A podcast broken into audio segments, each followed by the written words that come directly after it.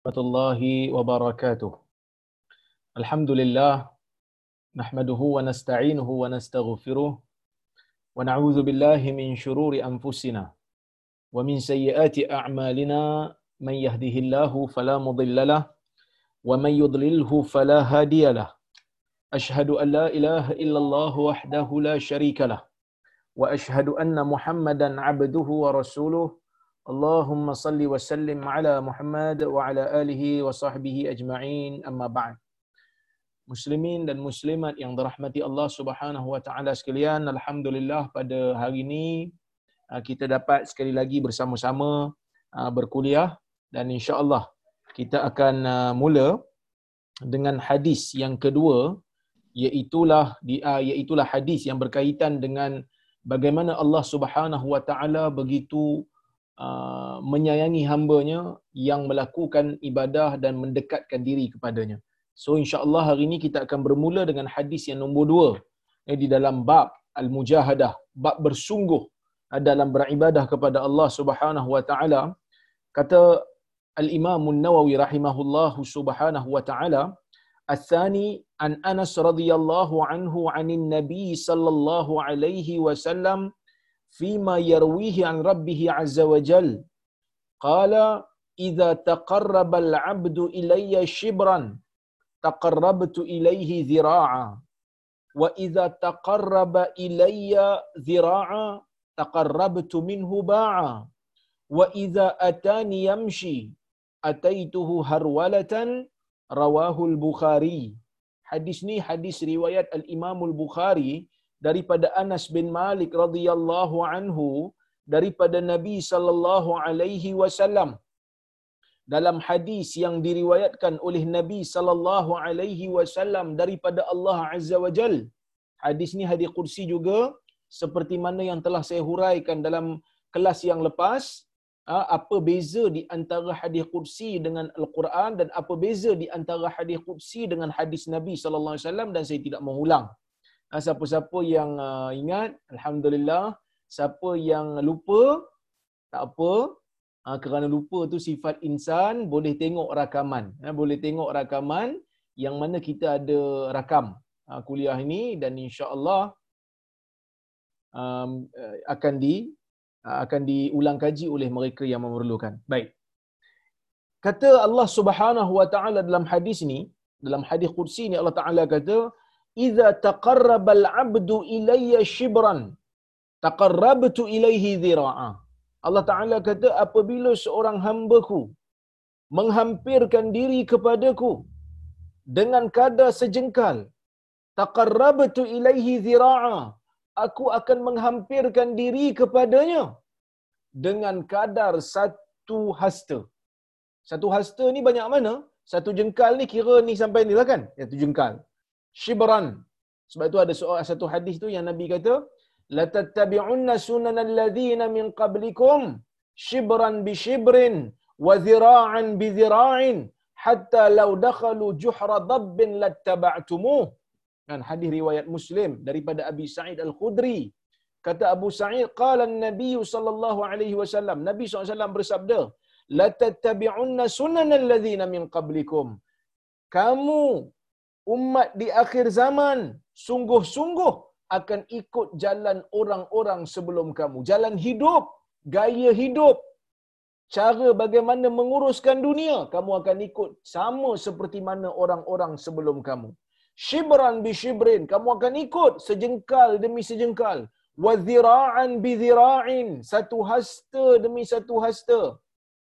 Hatta law dakhalu juhra dabbin lattaba'tumuh kalaulah mereka ni iaitu orang yang sebelum kamu yang kamu jadikan mereka ni sebagai panduan masuk ke dalam lubang biawak pun kamu akan ikut. Qulna al yahud wan nasara ya rasulullah. Kami bertanya nabi orang yang kami ikut tu adakah yahudi dan nasara ya rasulullah? Sahabat tanya adakah umat di akhir zaman yang ikut golongan yang sebelum ni? Adakah yang diikut tu adalah golongan nasrani dan yahudi? Nabi kata faman? Siapa lagi jika bukan mereka Ha, dia cuma hadis ni dia ada satu kisah. Ada seorang guru dia baca hadis ni, lepas dia baca teks hadis ni dia kata akhrajahu Muslim. Ha, Muslim mengeluarkan hadis ni. dalam ilmu hadis bila kita sebut bila ustaz-ustaz sebut kadang-kadang tuan-tuan dan puan yang dengar banyak kuliah-kuliah agama ni dia akan perasan hadis ni dia ada istilah dia bila mana seorang ulama membacakan hadis ataupun seorang ustaz bacakan hadis kadang-kadang dia kata akhrajahul muslim. Akhrajahu muslim. Hadis ni dikeluarkan oleh imam muslim. Nah, dikeluarkan tu maksudnya diriwayatkan oleh imam muslim dengan sanatnya di dalam kitab dia. Maksudnya hadis tu seolah-olah macam tersembunyi orang tak tahu. Jadi imam muslim mengeluarkan hadis tu mengeluarkan hadis tu daripada orang tak tahu letak dalam kitab dia lebubuh sanat. Ha, letakkan dengan sanad masa Imam Muslim dapat hadis ni dengan sanad dia jumpa guru dia dia jumpa guru dia dia jumpa guru kepada guru guru sampai jumpa sahabat sampailah ambil hadis tersebut daripada nabi. Tu istilah hadis. Yang tuan-tuan dan puan-puan kena tahu. Kadang-kadang mereka menyebutkan orang-orang mengaji hadis ni orang yang mengajar hadis kadang-kadang kata rawahul bukhari. Tadi, tadi saya sebut rawahul bukhari. Imam bukhari meriwayatkan. Maksudnya imam bukhari meriwayatkan hadis ni dalam kitab dia dengan sanad Imam Bukhari sendiri. Tapi kalau kita nukil daripada kitab macam kitab Riyadhus Salihin ni kita tak boleh kata rawahu Nawawi, tak boleh. Kenapa tak boleh? Kerana kalau tuan-tuan dan puan-puan yang ada kitab eh, yang di rumah ada kitab masing-masing, cuba tengok dalam kitab masing-masing, Imam Nawawi masa dia menukilkan hadis ini, dia tidak membawakan sanad yang sempurna daripada Imam Nawawi sampailah kepada Nabi. Maksudnya Imam Nawawi tidak meriwayatkan hadis ni. Dia hanya menukilkan hadis ni daripada kitab asli. Maksudnya kitab Riyadhus Salihin ni dalam ilmu hadis kita tak panggil dia kitab asli di dalam hadis. Dia bukan rujukan asli.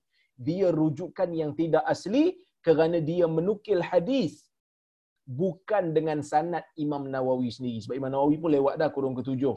Imam Bukhari kurun ketiga 256 Hijrah meninggal, Imam Nawawi 676. So di antara Bukhari dengan Nawawi ni ada lebih kurang dalam 500 tahun. Imam Muslim meninggal 261. So jauh di antara apa ni wafat di antara Imam Nawawi dengan Bukhari dan Muslim. Cuma saya nak beritahu begini.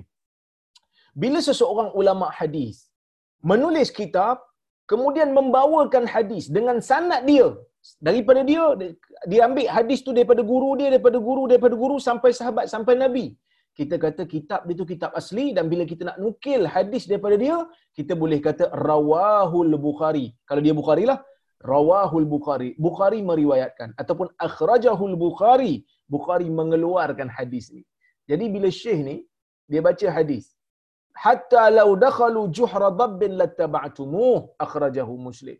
Sehingga kan apabila mereka masuk ke dalam lubang biawak pun kamu akan ikut.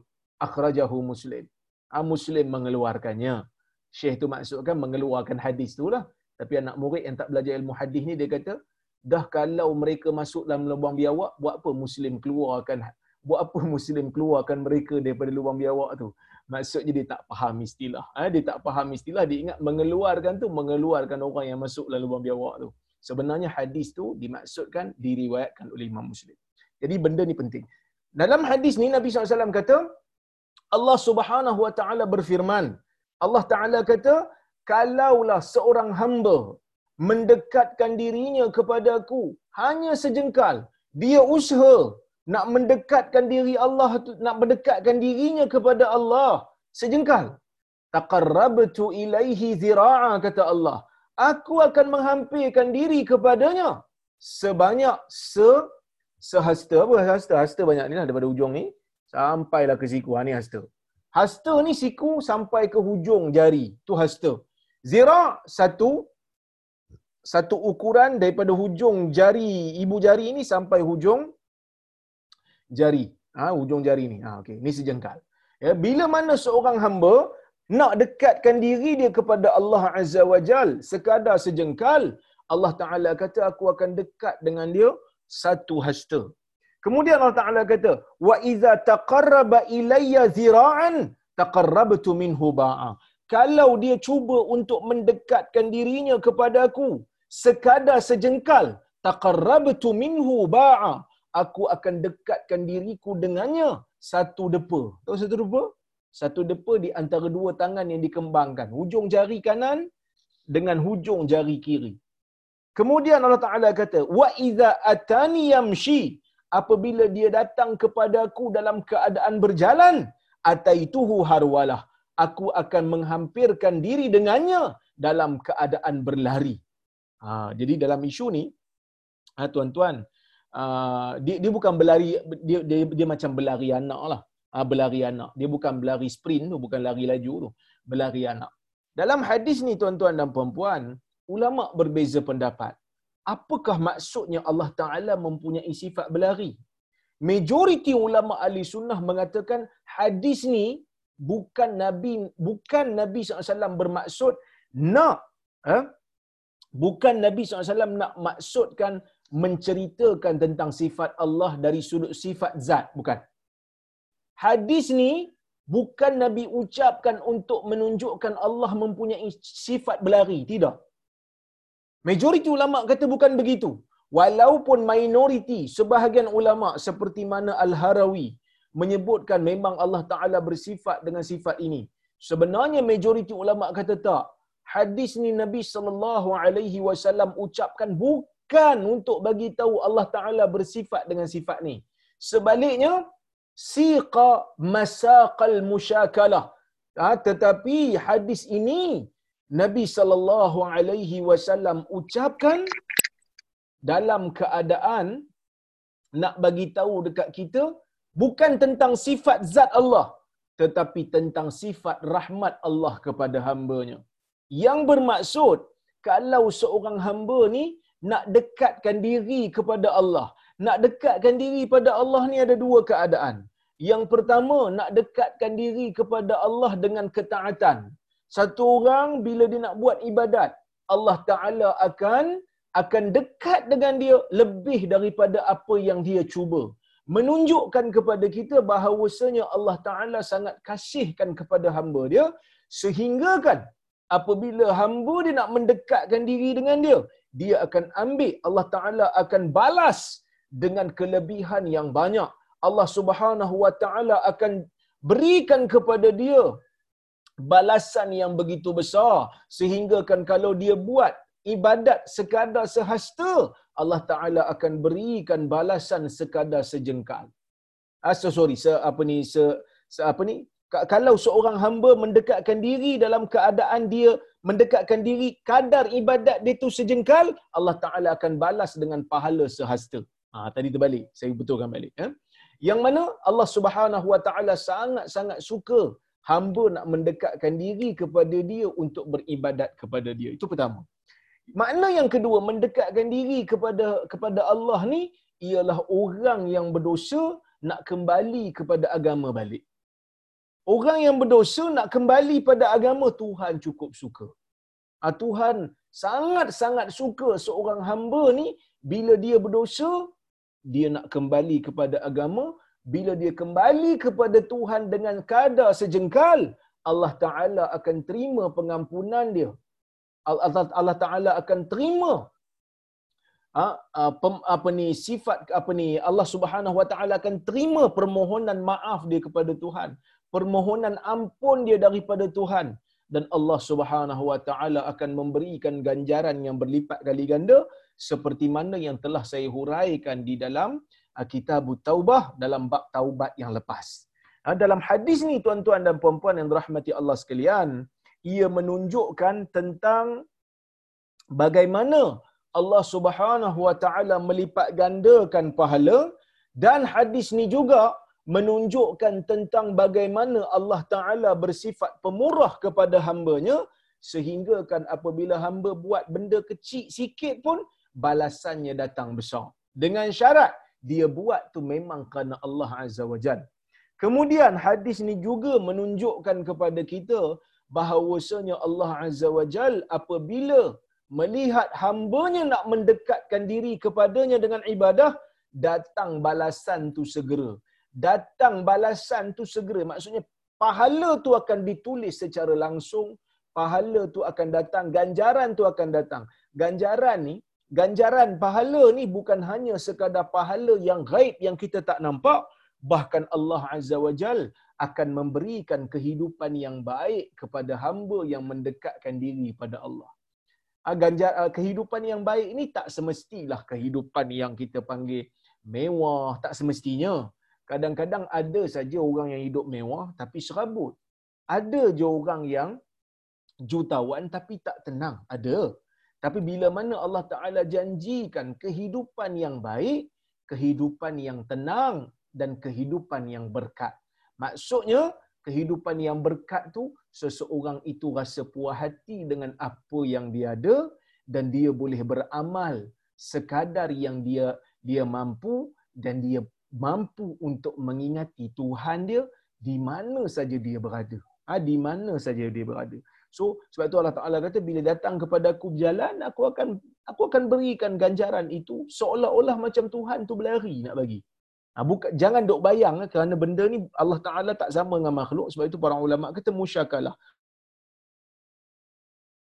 Maksudnya musyakalah ni nak memberikan perumpamaan. Kalau kau buat macam ni, aku buat lagi laju. Aku berikan ganjaran tu lebih laju daripada apa yang kau buat. Kau datang kepada aku dalam keadaan jalan. Solat tu tak adalah banyak sangat. Aku akan bagi pahala seolah-olah macam kau ni buat banyak. Ha, itulah maksudnya hadis ni. Ya. Baik. Sebab itu Syekh uh, Mustafa Bura, dia mengatakan di sini, hadis ni menunjukkan ad-dilala ala uh, karmi akramil akramin haitsu yu'til jazil uh, fi muqabilil qalil. Hadis ni menunjukkan tentang pemurahnya Tuhan yang merupakan Tuhan yang paling pemurah di kalangan yang pemurah sehingga Allah memberikan al-jazil memberikan ganjaran yang banyak fi muqabilil qalil uh, sebagai balasan kepada ibadat kita yang sedikit. Ha, kita tak boleh nak dabik dada kata ibadat kita banyak. Tapi mujur Allah Ta'ala ni, Allah Tuhan yang pemurah, yang memberikan ganjaran yang banyak. Baik. Hadis yang ketiga dalam bab ini dan hadis yang ke-97 di dalam kitab Riyadhus Salihin. Kata Al-Imam Nawawi rahimahullah, Al-Thalith an Ibn Abbas radhiyallahu anhuma qal, qala Rasulullah sallallahu alaihi wasallam, ni'matan maghbunun fihima kathirun minan nas as-sihhatu wal faragh rawahu al-bukhari yang ketiga daripada ibnu abbas radhiyallahu anhuma katanya nabi sallallahu alaihi wasallam bersabda dua nikmat nikmatan dua nikmat. Ha? So itu bahasa arab ni dia kaya nikmah satu nikmat. Nikmatan dua nikmat. Ni'am tiga dan lebih. Eh? ni'am. Eh? baik ni'matan maghbunun fihima kathirun minan nas. Dua nikmat. Yang mana rugi padanya ramai di kalangan manusia. As-sihhatu wal faragh. Dua nikmat yang ramai manusia rugi ialah kesihatan wal faragh dan waktu lapang. Rawahul bukhari hadis riwayat Al-Imam Al-Bukhari. Baik. Tuan-tuan dan puan-puan yang dirahmati Allah sekalian, bila kita kata nikmat, apakah definisi nikmat? Ha, dulu saya dah terangkan definisi harta kan. Ada beza di antara majoriti ulama dan Hanafi dan saya telah huraikan. Siapa yang ingat ingatlah alhamdulillah. Siapa yang tak ingat tak apa rakaman ada boleh tengok rakaman ya. Baik, bila kita kata dua nikmat. Apa maksud nikmat? di sana ada perbezaan pandangan di kalangan ulama tentang definisi nikmat. Ibnul Khazin. Ha, ada seorang ulama nama dia Ibnul Khazin. Seperti mana yang dinukilkan oleh Ibnu Allan di dalam kitab dia Dalilul Falihin ila turuqi riyadhis salihin. Mensyarahkan hadis riyadhus salihin ni ada seorang ulama nama dia Ibnu Allan. Ibnu Allan menukilkan daripada Ibnul Khazin dia kata ma yatana'amu bihil insan. Nikmat ni benda yang manusia rasa sedap. Ha tu nikmat. Ha tu nikmat dia kata. Benda yang manusia suka, benda yang manusia selesa. Ha tu nikmat dia kata. Ada juga nikmat ulama lain seperti mana yang dinukilkan juga oleh Ibnu Allan, dia kata nikmat ni al-halatul hasanah allati takunu 'alaiha al-insan. Keadaan yang baik yang mana manusia berada di dalamnya. Keadaan baik. Maksudnya, kalau tadi benda yang manusia selesa, lebih kurang sama. Dia kata keadaan yang baik. Yang manusia berada dalamnya. Maksudnya nikmat ni bukan hanya dalam bab harta. Tidak. dia melebihi ataupun melangkaui harta ataupun fizikal keadaan yang manusia selesa nikmat tak serabut nikmat contohnya macam saya lah minggu ni Allah Taala tarik sikit nikmat selesa ha, sebab ISO nak datang jadi kami pun duk serabut lah ni duk cari dokumen untuk file ha, duk cari balik lah sebab PKP dah lama kan. Oh, mana entah kami simpan. Ha, mana entah kertas soalan. Mana entah skrip jawapan budak-budak ni semua tinggal belaka dah. So hilang sikit nikmat tu. Tidur pun tak apa nak lena kan. Ha, nikmat tu sedikit hilang. Kerana kita berada dalam keadaan keserabutan. Yang mana keadaan baik yang manusia berada di dalamnya itu dipanggil sebagai nikmat. Boleh duduk dalam keadaan duduk tu selesa nikmat. Kerana ada orang duduk tak selesa kena buasi tak selesa duduk Allah Taala tarik nikmat daripada dia. Ada orang boleh berjalan dalam keadaan selesa. Ada orang tak boleh berjalan dalam keadaan selesa. Ha, bila mana berjalan aja sudah sakit kaki pula. Sudah kena gaut pula kan? Ha, bila kena gaut aja Allah Taala dah tarik sikit nikmat. Jadi benda-benda ni, benda-benda yang baik ni dipanggil sebagai nikmat dia kata. Ada juga ulama lain yang mendefinisikan nikmat ni. Dia kata ibaratun anil manfaatil malfa'ulah ala wajhil ihsani ila ghair. Nikmat ni dia kata satu gambaran terhadap manfaat yang digunakan. Manfaat yang dirasai ala wajhil ihsan yang diberikan dengan dalam bentuk ihsan dalam bentuk kita panggil nikmat ni kita bagi dalam bentuk ihsan dalam bentuk bukan minta balik ah, bukan minta apa ni ganjaran bukan minta balasan ilal ghaib yang kita beri kepada orang lain so bila Allah taala memberikan kita nikmat Allah taala tak minta apa pun daripada kita bila Allah taala bagikan kita keadaan baik Allah Ta'ala tak minta apa-apa balasan. Jangan sekali-kali fikir, bila kita ibadat ni, kita duk fikir macam Allah perlukan ibadat kita. No. Allah Ta'ala tak perlu langsung ibadat kita. Sebab itu Allah Ta'ala kata apa? Dalam hadis Qudsi. Hari Sabtu itu saya duk baca. Hadisnya panjang, tetapi Allah Subhanahu Wa Ta'ala di dalam hadis tu ada bagi tahu. Hadis Qudsi. Allah Ta'ala kata, Ya ibadi law anna awwalakum wa akhirakum wa jinnakum wa insakum kanu ala atqa rajulin wahidin minkum ma zada fi ma zada zalika fi mulki syai'a wahai hambaku kalaulah yang paling awal di antara kamu hinggalah yang paling akhir di kalangan jin dan manusia semua sekali berhimpun menjadi manusia yang paling baik sekali dalam dunia ni. Katalah tak ada orang jahat langsung dalam dunia ni daripada awal sampai akhir. Daripada Adam sampailah manusia terakhir. Katalah daripada kalangan jin dan manusia menjadi manusia, menjadi orang yang paling baik. Menjadi ah, individu yang sangat baik, sangat saleh. Allah Ta'ala kata, Mazada fi mulki syai'a. Tidak bertambah satu pun pada kerajaan aku. Kata Allah.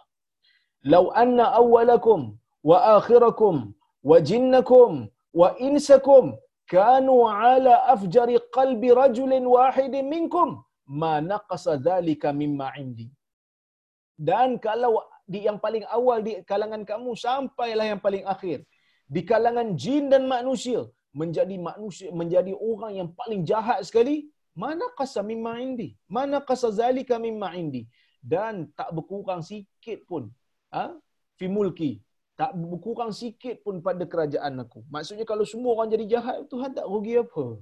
Tuhan tak rugi apa? Bahkan Tuhan kata lagi, "Lau anna awwalakum wa akhirakum wa jinnakum wa insakum fi sa'idin wahid fasa'aluni fa'ataitu kulla wahidin mas'alatah ma naqasa mimma indi illa kama yanqusul miqyat idza uqdi idza udkhila al-bahr." kalau semua berhimpun yang paling awal sehingga yang paling akhir di kalangan makhluk daripada kalangan manusia dan jin berhimpun di satu tempat. Semua minta kepada aku dengan satu masa dengan serentak. Fa'ataitu kulla wahidin mas'alah mas'alatah semua aku bagi apa yang dia minta aku bagi serentak. Mana qasa zalika mimma indi. Semua yang aku bagi dalam keadaan serentak ni trilion manusia dan jin aku bagi serentak. Manas naqasa zalika mimma indi. Apa yang ada di sisiku daripada kalangan nikmat tidak berkurang walaupun sedikit illa kama udkhilal mikhyat. Melainkan sama seperti jarum benang yang dicelup masuk ke dalam masuk ke dalam laut. Masuk kita kalau kita ambil apa ni jarum, kita ambil jarum, kita letak celup jarum tu dalam dalam laut kemudian kita angkat. Jarum benang yang ada lubang di, di punggung dia tu, kita masuk dalam laut, kita kita apa kita keluarkan. Mungkin dalam lubang dalam lubang yang nak dimasukkan benang tu ada air dan jarum tu akan basah. Jarum tu akan basah dengan air laut tapi laut tidak berkurang walaupun sedikit tak nampak kurang tak nampak kurang begitulah nikmat Allah Azza wa Jal yang tidak berkurang walaupun dia berikan kepada kita semua orang minta serentak dia boleh bagi dan jangan sekali-kali kita kita fikir Allah Taala memerlukan kepada ibadat kita Allah Taala tak perlu langsung cuma Allah Taala suruh kita ibadat untuk diri kita supaya Allah boleh memberikan ganjaran yang lebih baik daripada apa yang kita buat. So di sini Nabi kata ni'matan, dua nikmat. Maghbunun fihima. Yang rugi padanya. Nabi guna perkataan maghbun. Maghbun yang rugi padanya ramai manusia. Di, diambil daripada perkataan al-ghabnu. Al-ghabnu, maksud al-ghabnu ialah memberi membeli barang dengan harga tinggi yang bukan harga pasaran. Masuk kalau ghaban ni, ghaban ni al-ghabnu tu membeli sesuatu yang tinggi daripada harga yang sepatutnya. Macam uh, contohnya macam kena tipu lah. Patutnya benda tu kita beli RM1 aja tapi kita kena tipu kita beli RM10. Ha, itu dipanggil al-ghabnu. Ataupun orang Arab panggil al-ghaban. Ha, kerana mungkin perkataan ni lah yang menyebabkan orang Perak guna satu istilah meraban. Eh? Meraban. Orang Perak suka panggil meraban, meraban tebin. Ya maksudnya mangkor lah maksudnya uh, tak tentu hala lah. Uh, tak bagus lah. Uh, bohong lah. Uh, meraban tebin jadi tuan-tuan dan puan-puan yang dirahmati Allah sekalian maghbun ni maksudnya rugi. Dan maghbun ni selalu digunakan istilah ni selalu digunakan dalam perniagaan. Selalu digunakan dalam jual beli. Allah Subhanahu wa taala apa ni sorry Nabi sallallahu alaihi wasallam muka Allah.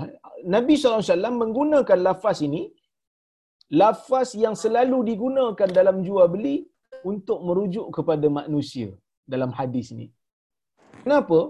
Para ulama seperti Ibnu Allan mengatakan bahawasanya ya, Ibnu Allan mengatakan dua nikmat ni Allah Taala beri kepada manusia. Apa dia?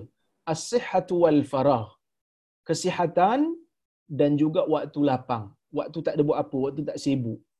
Dua waktu ni sepatutnya digunakan oleh insan untuk mendapatkan pahala yang banyak. Eh, bukan kaya tu nikmat ke Ustaz? Ya, kaya nikmat. Kaya tu nikmat. Tapi tak semua orang kaya. Ada orang tak kaya. Tapi boleh dikatakan, walaupun ada orang tak sihat, tapi boleh dikatakan secara umumnya, manusia ni ada waktu Allah Taala bagi dia sihat. Ada waktu Allah Taala bagi pada bagi dia sihat. Ada waktu. Dan ada ada waktu, ada keadaan Allah Taala bagi waktu lapang. Sepatutnya waktu lapang digunakan untuk mendekatkan diri pada Allah. Sepatutnya waktu lapang digunakan untuk ah, kita dah buat manfaat untuk manfaat membuat sesuatu untuk manfaat akhirat. Sepatutnya waktu sihat digunakan untuk ah, mendapatkan ganjaran di sisi Allah tapi ramai di kalangan manusia tak guna pun untuk dapat benda ni. Allah Ta'ala bagi dua modal ni. Dua modal ni boleh kata semua manusia dapat. Sihat Allah Ta'ala bagi. Ada satu waktu kita sihat. Ada waktu kita waktu lapang. Tapi dua keadaan ni manusia lupa. Dua dua nikmat ni kadang-kadang manusia tak fikir pun itu adalah satu modal yang Tuhan bagi. Ha, dia bukannya untung. Ada kadang-kadang orang fikir sehat dengan waktu lapang ni untung. Itu bukan untung. Jadi dia rasa bila dia fikir untung, dia pergi joli. Bila datang waktu tak sehat, bila datang waktu tak lapang, baru dia fikir. Eh ruginya waktu tadi aku tak buat ni. Eh ruginya waktu sehat aku tak buat ni. Ha, kerana dia rasa masa sihat, masa lapang dia rasa benda tu macam untung. Sedangkan benda tu bukan untung. Benda tu adalah modal yang mana modal Allah Ta'ala beri untuk dapat untung. tapi dia gunakan modalnya tu dia pergi joli ha, seolah-olah macam benda tu untung. Mana-mana businessman pun mana-mana businessman yang paling hebat pun tapi kalau dah sampai guna modal untuk joli itu adalah satu tindakan yang sangat tidak cerdik yang sangat merugikan insan. Kata Syekh Mustafa Bura. Dia kata ya, tashbihul mukallaf bitajir. Hadis ni Nabi sallallahu alaihi wasallam menyamakan ataupun uh, kita panggil menggunakan perumpamaan mukallaf orang yang berakal dan orang yang baligh sebagai orang yang meniaga. Nabi samakan mukallaf ni macam baligh, ya. Uh, sorry, macam tajir, uh, macam tajir, macam orang yang meniaga. Wasihatu wal faragh bi ra'sil mal. Peniaga, kita ni peniaga. Nabi menggambarkan seolah-olah kita ni peniaga yang ada modal dua. Semua orang akan dapat insya-Allah. Secara umumnya boleh kata begitulah semua orang dapat. Apa dia? Kesihatan dan waktu lapang. Ni modal ni, eh? Yang mana Nabi menggambarkan kesihatan dan faragh itu adalah modal, modal harta. Faman ahsana istikhdam ra'si malihi nala ribh. Sesiapa yang siapa yang cerdik, yang pandai menggunakan modalnya, maka dia akan dapat dia akan dapat keuntungan. Sama macam orang niaga, pandai guna modal, dia akan dapat untung berlipat kali ganda. Wa man dayya'ahu khasira wa nadim sesiapa yang meleburkan modalnya, pergi joli dengan modal yang dia ada, dia akan rugi dan dia akan menyesal. Dan hadis ni juga menunjukkan kepada kita al-hirsu ala istifadah minas sihhati wal faragh. Kita kena bersungguh ha, untuk menggunakan manfaat semampu mungkin waktu kita sehat dan waktu kita lapang. Litaqarrubi ila Allah taala untuk mendekatkan diri pada Allah.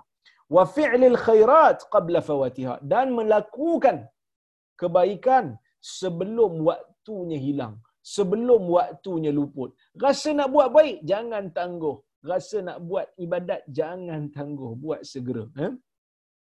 kathirun minan nas la yaqdiru la yuqaddiruna hadhihi ni'mah dan kebanyakan manusia tidak menghargai pun nikmat ni sebab tu Nabi kata rugi tu sebab dia tak hargai. Ha, tu yang saya sebut dulu tu kan. Kita ni bila dah sakit baru dok fikir, eh hebat ya sebagusnya kalau aku sihat. Usah kata itu tuan-tuan dan puan kita kaki kita pun kaki kita ni bila last kita tengok? Agak-agak lah. Bila last kita tengok sambil kita kata, Alhamdulillah aku ada kaki yang sihat, aku ada kaki yang masih kuat. Orang yang selalu tengok kaki ni, ialah orang yang baru lepas kena potong kaki dia sebab kecil mana. Dia tengok kaki dia. Masa baru-baru kena potong, dia tengok aku dah tak ada kaki. Waktu tu baru rasa. Sebab apa? Sebab waktu tu dah tak sihat. Baru dia rasa, oh kaki tu sebenarnya adalah modal. Tangan tu sebenarnya adalah modal. Saya pun sama. Tuan-tuan, kita semua sama lah. Ha, kerana kita ni manusia yang selalu lupa. Jadi kalau kita baca hadis-hadis ni, paling tidak kita duk pukul jiwa kita. Kita duk sedarkan diri kita aku ni banyak sangat fikir dunia, aku banyak sangat kerja apa ni? Kerja dunia ni. Yang mana kesihatan dan juga waktu lapang ni patutnya aku buat benda macam-macam. Kan? Saya duk tadi duk sembang dengan isteri saya kata, dah sibuk-sibuk ni kan dengan file ISO apa semua ni saya duk fikir kata best juga kalau PKP balik. Kenapa? Kerana waktu PKP tu ada masa kosong yang banyak yang saya boleh buat macam-macam. Alhamdulillah, walaupun orang kata banyak juga rehatnya tapi adalah satu buku yang saya telah siapkan dan tiga artikel jurnal yang insya-Allah akan diterbitkan tak lama lagi. Satu dah terbit dah. Uh, sorry, dua dah terbit dah artikel jurnal dan satu insya-Allah dalam proses penambahbaikan dan pembetulan. Ha, kan? Jadi maksudnya buku dengan artikel jurnal tu saya buat bila? Saya buat waktu lapang. Sekarang tak lapang lah. Saya kata bagusnya kalau waktu PKP tu saya buat banyak lagi. Paling tidak kalau tidak boleh lima buku keluar. Tapi ya kita manusia yang mana kita tak menggunakan ha, waktu lapang tu dengan sebaik-baiknya. Jadi kita jangan jangan sekali-kali merugikan langsung tak buat apa. Ha, kadang-kadang umur dah ha, 50, umur dah 60. Kalau fikir-fikir balik apa aku dah buat eh 50 60. Imam Nawawi umur 45 macam-macam kitab keluar. Saya bukan nak saya bukan nak nak, nak bandingkan orang awam dengan ulama-ulama. Saya saya fikir diri saya umur dah dekat 40 ni saya duk fikir apa benda yang aku buat untuk agama ni. Buku besar pun tak ada lagi. Thesis ada lah. Journal ada lah kan. Tuan-tuan boleh tengok lah jurnal saya dekat Google tu boleh download percuma. Tapi sekadar jurnal, sekadar buku yang kecil-kecil, tak bu tak buat lagi buku yang berjilid-jilid macam Imam Nawawi tu. Pasal apa? Sebab itulah keberkatan umur. Keberkatan masa. Ha, keberkatan masa. Ulama dulu sangat-sangat menghargai waktu lapang. Sehingga kan ada seorang ulama nama dia Ibnu Taimiyah. Ibnu Taimiyah ni dia ni tuan-tuan dan puan-puan dinobatkan Ibnu Taimiyah ni mungkin ada yang pernah dengar nama dia kan. Ibnu Taimiyah ni dinobatkan sebagai ulama silam yang tulisan paling buruk sekali. Ha. Maksudnya kalau dia punya manuskrip tulisan tangan tu sebab tuan-tuan dan puan mungkin ialah kalau beli kitab kitab-kitab yang baru ni dia type dengan komputer. Tapi sebelum kitab-kitab silam tu dijual balik dan dicetak semula di type dengan komputer. Ulama tulis tangan. Ulama zaman dulu mana ada komputer tulis tangan. Bila tulis tangan, dia orang kena orang-orang yang berada di universiti hari ni baca balik manuskrip tangan tu dan type dengan dengan apa? dengan komputer balik supaya orang mudah faham. Sebab tu keluar kitab-kitab yang yang apa orang kata yang tulisan cantik ni, Fathul Bari. Ha, berapa jilid kan. Semua tu apa ni type dengan type ah, dengan type komputer. Itu bukan Ibn Hajar yang tulis type komputer tu. Ibn Hajar tulis tangan. Dia orang baca daripada manuskrip dan type semula. Siapa yang buat? Ulama-ulama semasa hari ini. Seperti guru saya sendiri, Syuib Arnaud, Syekh bin Bas. Dan seumpamanya mereka type balik. Supaya orang awam boleh baca. Kalau bertulisan tangan ni jenuh nak baca. Yang mana kadang-kadang titik pun tak nampak, huruf pun tak boleh, tak apa berjelas. Kan? Jadi, di antara ulama-ulama yang menulis ni, yang ada manuskrip ni, antara yang dinobatkan sebagai tulisan paling buruk adalah Ibn Taymiyah. Yang boleh baca anak murid dia je, Ibn Taymiyah ni. Itu pun bukan semua. Ibn Rushaid yang boleh baca.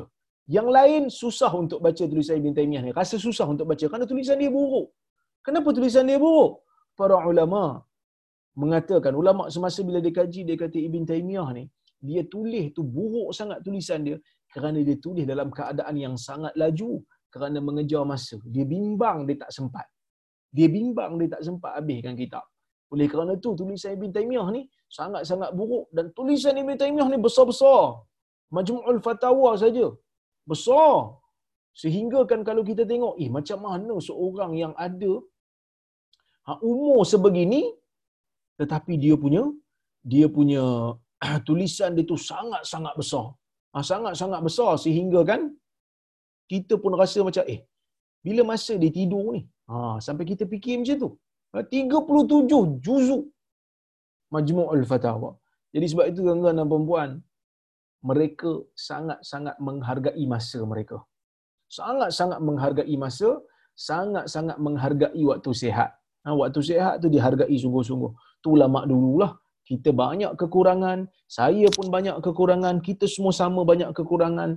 Jadi kita jadikanlah hadis ni sebagai pengajaran, sebagai peringatan untuk kita ketuk jiwa kita. Banyak sangat nikmat Tuhan bagi ni.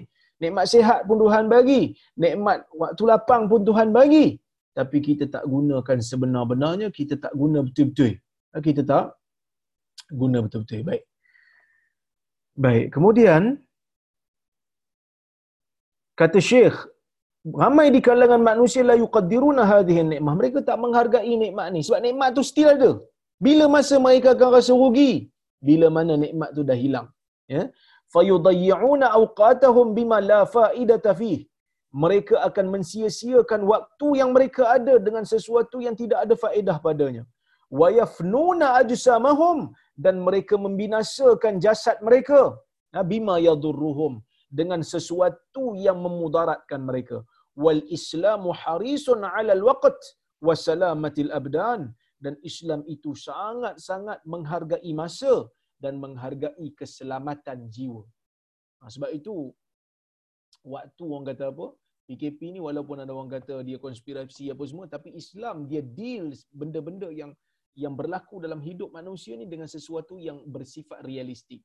Jadi bila kena uh, wabak ni kita kuarantin, uh, kita buat PKP dan semua ini tidak bercanggah pun dengan Islam.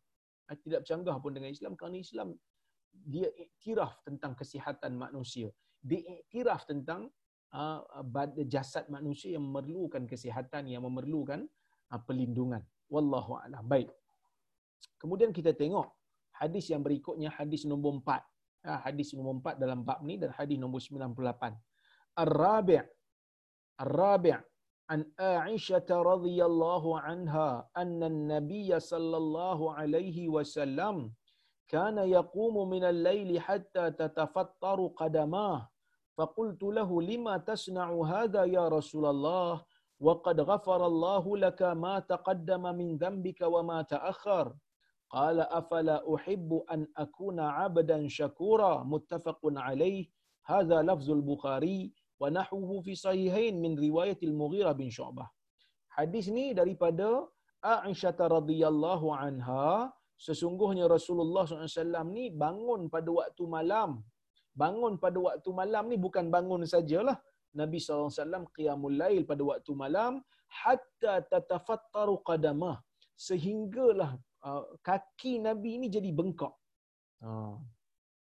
Nabi ini jadi macam uh, apa orang kata dalam dalam hadis tu disebut tatafattaru ni macam kaki Nabi ni jadi cedera.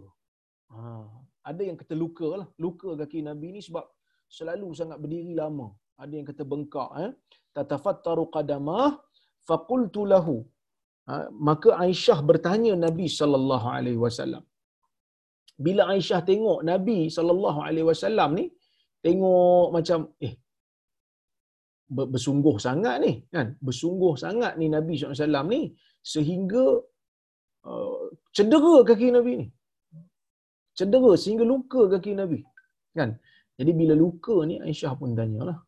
Aisyah tanya Aisyah kata lima tasna'u hadha ya Rasulullah Aisyah pun tanya satu benda. Aisyah kata, Ya Rasulullah, kenapa kau buat benda ni? وَقَدْ غَفَرَ اللَّهُ لَكَ مَا تَقَدَّمَ مِنْ ذَنْبِكَ وَمَا تَأَخَرَ Sedangkan Allah Ta'ala telah ampunkan dosamu yang telah lalu dan yang dan terkemudian. Sedangkan Allah telah ampunkan dosamu yang telah lalu dan terkemudian. Nabi SAW bersabda, Afala uhibbu an akuna abdan syakura. Tidakkah aku suka dengan perkara ini aku menjadi hamba yang bersyukur? Hadis riwayat Bukhari dan Muslim dan lafaz Bukhari lah daripada Aisyah. Ada hadis yang seumpamanya riwayat Mughirah bin Syu'bah.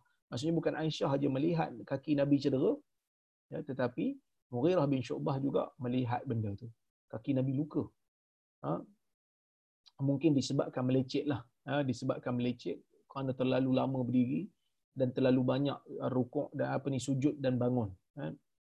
Sebab zaman dulu mungkin lantai masjid bukanlah macam kita. Lantai masjid bukan kapet macam eh, kapet tebal macam kita selesa. Kapet masjid zaman dulu batu yang mana mungkin mencederakan kaki Nabi SAW disebabkan itulah. Jadi bila Aisyah tengok Aisyah kata eh Nabi ni dosa dia ampun dah. Nabi ni maksum. Cuma ulama ada beza pendapat sikit lah. Maksud apa maksud Aisyah kata Allah telah mengampunkan dosa kamu yang terdahulu dan terkemudian yang terdahulu tu kita faham lah dosa yang dilakukan sebelum jadi nabi sebab sebelum jadi nabi itu maksum. Macam mana pula yang terkemudian? Yang terkemudian nabi bila dah jadi nabi mana ada dosa? Kan? Sebahagian ulama mengatakan bahawasanya ya, mengatakan bahawasanya yang dimaksudkan dengan wama ta'akhir yang terkemudian tu bukan terkemudian dosa. Maksudnya Imam Syafi'i kata maksud ayat ni adalah Allah mengetahui dosa kamu yang sebelum ni sebelum jadi nabi ni Allah Taala tahu tentang dosa kamu dan Allah Taala telah ampunkan dan Allah Taala tahu tentang apa yang terkemudian lepas kamu jadi nabi Allah Taala tahu kamu tak buat dosa lagi. Sebab itu itu maksud Aisyah. Maksud Aisyah dalam dalam dalam lafaz ini, ya Rasulullah, kenapa kau lakukan benda ni? Kenapa solat sampai sampai cedera kaki ni? Sedangkan Allah telah telah tahu dosa kamu yang terdahulu dan diampunkan. Dan Allah Ta'ala tahu kamu tak buat dosa lagi lepas jadi Nabi. Kenapa kamu buat benda ni lagi ya Rasulullah? Itu kata Imam Syafi'i. Maka jawapan Rasul kepada Aisyah, aku suka untuk menjadi hamba yang bersyukur. Walaupun tidak ada dosa, aku suka jadi hamba yang bersyukur. Allah Ta'ala ampunkan aku. Allah Ta'ala jadikan aku maksum. Bila aku ibadat, aku nak rasa syukur. Bila Tuhan bagi sesuatu, kemuliaan kepada aku, aku balasnya dengan bersyukur. Syukur ni ada banyak darjah lah. Ada syukur yang dipanggil sebagai asyukru bil qalb. syukur dengan jiwa. Syukur dengan Tuhan, sebut dalam jiwa. Yang kedua syukur bil syukru bil lisan, syukur dengan lidah. Sambil mengucapkan hayati, rasa seronok dengan Allah Taala bagi nikmat pada kita ni, kemudian kita ucapkan alhamdulillah. Kita puji Allah, segala puji bagi Allah. Nahmadullah, kita bersyukur kepada Allah. Kan? Dan ada yang ketiga yang tertinggi, asyukur bil amal. Syukur dengan amalan. Jiwa bersyukur, lidah mengucapkan syukur memuji Tuhan, kemudian beramal, beribadat kepada Allah Subhanahu wa taala. Jadi sebab itu bila sampai satu martabat Nabi sallallahu alaihi wasallam ni beribadat kepada Tuhan bukan lagi nak minta keampunan semata-mata. Kerana dosa baginda dah tak ada. Tetapi Nabi sallallahu alaihi wasallam beribadat kepada Allah untuk menunjukkan rasa syukur. Menunjukkan rasa syukur dia kepada Allah yang telah meninggikan darjatnya, memberikan wahyu kepadanya, menjadikan dia sebagai khalilullah yang mana tak dapat kepada orang lain melainkan Nabi Muhammad sallallahu alaihi wasallam dan juga Nabi Ibrahim. Menjadikan nabi ni penghulu segala nabi. Menjadikan nabi ni manusia yang umat dia paling utama paling pertama untuk dihisap di hari kiamat. Maka ini semua menjadikan Nabi SAW ah, terus beribadat sehingga cedera kaki baginda untuk menunjukkan kepada Allah Azza wa Jal betapa syukurnya dia kepada Tuhannya. Baik. Manakala sebahagian ulama yang lain seperti Tahir Ibnu Ashur, seorang ulama tafsir ah, daripada Tunis, dia mengatakan bahawasanya perkataan Aisyah ni bukan nak menunjukkan Nabi ni berdosa, tapi nak kata kalau ada dosa pun Tuhan ampun dah. Tapi sebenarnya Nabi tak berdosa lah lepas jadi Nabi ni tak berdosa. Tapi kalau ada dosa pun Tuhan ampun dah. Jadi nak buat apa? Nak buat apa ibadat berat-berat macam ni? Ha, itu takwilan dia lah. Takwilan dia. Maksud kalau ada dosa pun Tuhan ampun dah. Jadi tak apatah lagi kau tak ada dosa lagi lah tak payah nak ibadat sampai berat-berat macam ni. Itu yang takwilan yang kedua. Takwilan yang ketiga, Nabi SAW ni sebelum daripada menjadi Nabi, ya. Mungkin Nabi SAW ni berdosa yang mana dia tak maksum dan Allah Taala telah ampunkan selepas menjadi Nabi. Manakala sel, sel, apa ni sebelum menjadi Nabi. Selepas jadi Nabi, Tuhan ampunkan manakala setelah menjadi nabi Nabi Muhammad SAW dan para anbiya mereka ni maksum daripada syirik dan dosa besar. Dan mereka juga maksum daripada dosa kecil yang boleh merendahkan martabat. Mana-mana dosa kecil yang boleh merendahkan martabat kenabian mereka maksum. Tetapi dosa kecil yang dilakukan kerana tersilap ah, yang ni ulama berbeza pendapat sebahagian ulama ahli sunnah kata mereka maksum daripada dosa kecil juga. Seperti mana yang saya nukilkan daripada Imam Syafi'i dan juga Tahir bin Ashur tadi. Ini juga pendapat yang dipegang oleh Ibn Abi Jamrah dan Syekh ah, guru saya juga Syekh Mustafa Bura ni, ah, penulis kitab Nuzhatul Muttaqin. Tetapi di sana ada pandangan ulama yang lain yang mengatakan bahawa dosa kecil yang dilakukan oleh Nabi ini selain selain daripada dosa yang boleh meruntuhkan maruah Ah, nabi-nabi ni tak maksum. Ah, tak maksum tetapi bila mereka melakukan kesilapan, bila mereka melakukan dosa yang kecil-kecil ni, mereka akan kekal terus bertaubat kepada Allah tanpa mereka berada di dalam dosa tu lama. Tak mengulang-ulang benda yang sama. Oleh kerana itulah ah, tuan-tuan dan puan-puan yang rahmati Allah ulama berbeza pendapat dalam mentakwilkan hadis ini ada yang pegang dengan zahir. Memang ada dosa tetapi Allah ampunkan bila mana Nabi SAW bertaubat. Dan bila mana Nabi SAW tidak tidak ber, apa ni ber, berlama berlama-lamaan duduk di atas dosa-dosa kecil itu. Ha, tapi mereka sepakat dosa besar Nabi ni memang maksum lepas menjadi Nabi.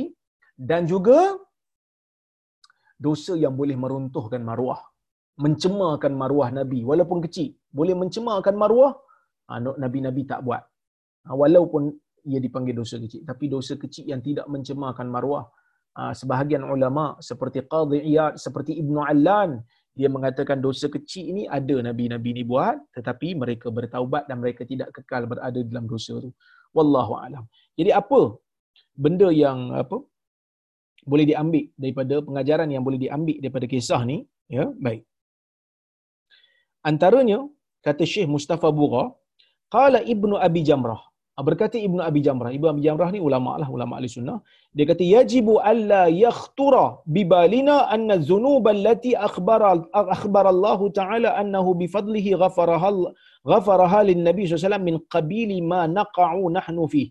Jangan sekali-kali muncul di fikiran kita sesungguhnya dosa-dosa yang Allah Ta'ala bagi tahu kepada kita ni, dia ampunkan bila berlaku kepada Nabi. Jangan sekali sangka dosa tu sama macam dosa kita.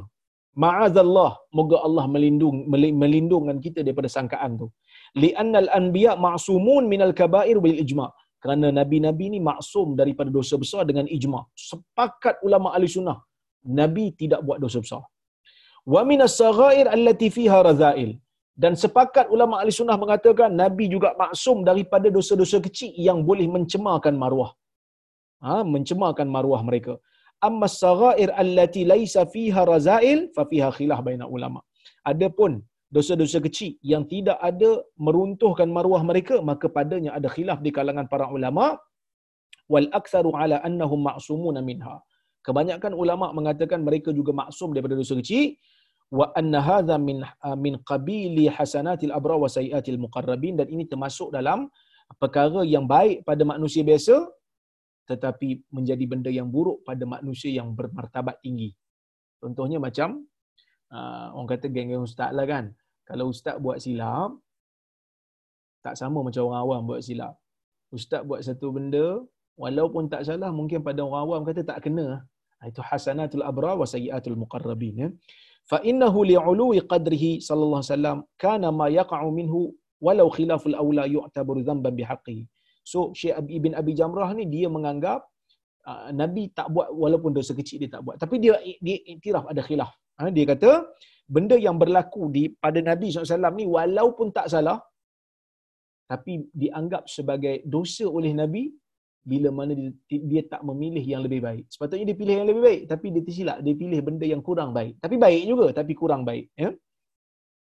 ghaira annahu yakunu maghfuran lahu la yu'akhadhu bihi tetapi dia diampunkan dan tidak diambil tindakan kerana benda tu tak dosa pun ya yajibu an takuna ni'matu sababan li ziyadati syukur wajib nikmat ini menjadi sebab untuk kita menambahkan kesyukuran sebab itu bila sampai satu tahap kadang-kadang manusia ni bila dia terlalu nikmat rasa asyik beribadat pada Tuhan. Dia ibadat pada Tuhan tu dia tak fikir dah pasal dia tak fikir dah pasal ganjaran pahala ni.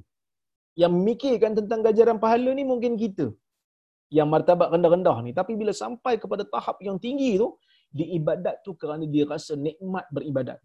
Contohlah bila orang ni dia ibadat pada 10 malam terakhir Ramadan kita fikir kerana nak cari Lailatul Qadar waktu duk bincang tu tanda-tanda itu Qadar apa semua tapi orang yang dah sampai tahap yang hebat dah sampai tahap yang tinggi mereka tak fikir dah pasal tu kalau dapat alhamdulillah kalau tak dapat pun tak apa. Kerana aku merasa nikmat di dalam beribadat. Cuma ada orang tanya saya semalam. Dia kata, Ustaz, kalau kita ibadat mengharapkan pahala ni, adakah kita ikhlas? saya kata define lah ikhlas tu apa? Ikhlas ni kita buat sesuatu untuk Allah, bukan untuk makhluk. Ha, ikhlas. Jadi kalau kita buat sesuatu harap pahala daripada Allah, ikhlas tak? Ikhlas lah. Kerana apa? Kerana pahala tu hanya Allah dia boleh bagi. Tuan-tuan, kalau kita solat mengharapkan pahala, siapa boleh bagi pahala? Allah yang boleh bagi. Malaikat pun tak boleh bagi pahala. Malaikat cuma tulis ya. Allah lah yang memberikan pahala dan menghitung pahala kita. Allah yang beri. Jadi bila kita nakkan pahala, itu tak nama syirik. Tapi, kadang-kadang, mengharapkan pahala daripada Allah ni, bila kita buat sesuatu ibadat, kita nak tengok. Contohlah kan, 10 hari awal di bulan uh, Zulhijjah. Contoh ada seorang sahabat saya ni, kan? dia nak buat sesuatu lah. Dia nak bagi sumbangan. Jadi, dia kata, Ustaz, saya tunggu 10 Zulhijjah. Pahalanya besar sikit. Kan? Bolehkah kita kata dia tak ikhlas? No, dia, bukan dia tak ikhlas. Kalau dia tak ikhlas, dia tak bagi. Bahkan dia bagi, itu tak ada siapa tahu. Dia pun tak nak, tak nak orang tahu. Hebat. Tapi kenapa dia tunggu 10 Zulhijjah? 10 eh, awal Zulhijjah? Kerana waktu tu waktu amal salih Allah Ta'ala suka kadang-kadang manusia ni memilih waktu-waktu yang afdal untuk beribadat ni supaya mendapat pahala yang banyak ni bukan kerana dia tak ikhlas tetapi kerana dia rasa waktu ni bila dia buat Allah Taala bagi ganjaran lebih Dan bila Allah Ta'ala bagi ganjaran lebih, maknanya Allah Ta'ala suka hamba di ibadat pada waktu tu. Dan bila dia buat ibadat pada waktu tu, dia dapat rasa yang dia dekat dengan Allah Subhanahu Wa Ta'ala. Sebab tu orang pergi Mekah umpamanya. Bukan kerana orang pergi Mekah tu sebab nak pergi melancong sangat. Sebahagian besar pergi Mekah ni kerana nak feel solat di hadapan Kaabah. Kerana dia tahu Kaabah ni dekat dengan Tuhan, berkat lebih. Bila solat Nabi kata dapat pahala lebih daripada solat pada masjid lain. So dia kumpul duit, himpun duit nak pergi. Bukan kerana dia dirasuah dengan pahala. No. Tapi dia rasa bila pahala banyak ni masa Tuhan suka. Bila Tuhan suka, dia rasa diri dia dekat dengan Tuhan. So kadang-kadang bercerita tentang pahala yang banyak ni bukan nak ajar kita tentang konsep tak ikhlas. No. Tetapi nak ajar kita konsep memilih waktu yang Allah Ta'ala suka untuk kita lakukan ibadat dan memilih tempat di mana Allah Ta'ala suka untuk kita beribadat padanya seperti Mekah dan Madinah. Jadi bila kita buat ibadat di situ, kita rasa kita dekat. Dan saya boleh jamin, tuan-tuan dan puan-puan yang pergi ke Mekah dan Madinah, bila salat di sana, feel dia lain feel dia tu, rasa penghayatan dia tu berbeza. Kerana kita tahu tempat itu tempat Tuhan suka. Tempat tu tempat Tuhan suka kita solat di dalamnya dan pahalanya banyak. Dan kita rasa. Dan kadang-kadang kita tak ada pun hitung. Kita ada kira. Saya hari ni solat, saya pergi umrah Ustaz, tujuh hari di Mekah. Jadi tujuh ratus ribu kalau satu waktu. Tak ada, kita tak buat hitungan pun. Kita tahu banyak. Ya betul, seratus ribu tapi kita tak kita tak berkira sampai kita nak kira dalam buku 35 berapa pahala aku dapat umrah kali ni kita tak kira yang tu tapi kita rasa puas hati bila kita tahu nabi kata solat itu dapat pahala banyak kerana Allah Taala suka di tempat kerana Allah Taala suka kita buat ibadat di tempat tu dan kita rasa kita dekat dengan Allah Subhanahu Wa Taala. So dia tak menafikan pun ikhlas. Dia tak menafikan ikhlas. Tetapi manusia yang tetap sampai tahap nikmat beribadat ya nikmat beribadat waktu tak afdal pun dia akan kekal. Waktu afdal lagilah dia lagilah dia bekerja mudah-mudahan tuan-tuan dan puan-puan kita dapatlah perasaan tu. Perasaan bagaimana kita nak berlumba-lumba dalam ibadat ha, kita usaha insya-Allah mudah-mudahan hadis-hadis macam ni menjadi ha, menjadi pemangkin semangat kepada kita kalau nabi pun uh, solat sampai luka kaki ha, sampai bengkak kaki sampai cedera kaki sampai Aisyah pun terkejut Nabi kata aku nak menjadi hamba yang bersyukur. Kita juga begitu. Ah, kita juga begitu insya-Allah kita doakan. Wallahu subhanahu wa ta'ala alamu bisawab. Insya-Allah ah, cukup sekadar tu saya tengok kalau-kalau ada soalan yang boleh ambil.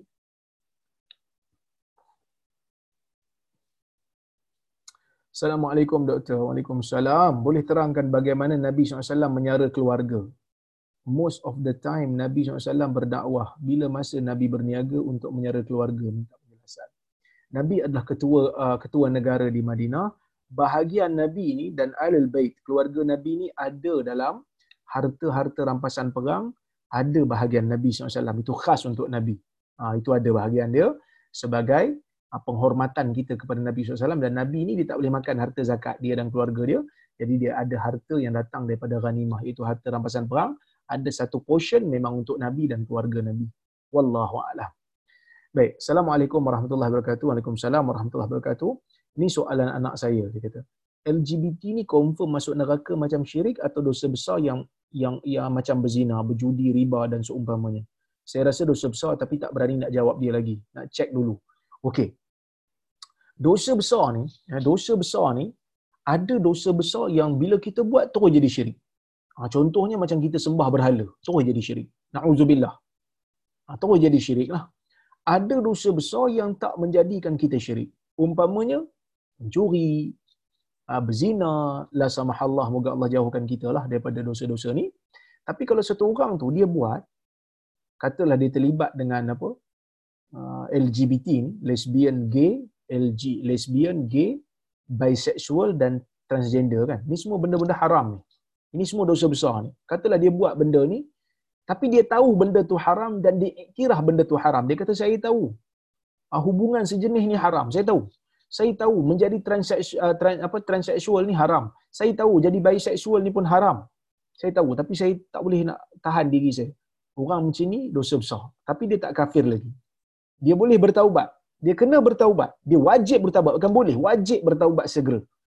Ya? Tetapi kalau dia menghalalkan benda tu, kita dah bagi tahu dah dia, kita bagi tahu gay ni haram. Lesbian ni haram. Dia kata mana ada haram? Gay ni sebenarnya tak haram pun. Gay ni sunat muakkad. Dia kafir. Bila dia kata macam tu je dia kafir. Bila kafir, dia wajib untuk ber, bersyahadah semula untuk masuk ke dalam Islam. So kita tengoklah. Sama juga macam riba. Apa semua ni bila dia kata riba tu halal, bila dia kata apa, berzina tu halal, jadi tu, dia, tu, dia telah menjadi kafir. Dosa besar pun dia, kafir pun dia. So tengok keadaan dia. Eh? Baik.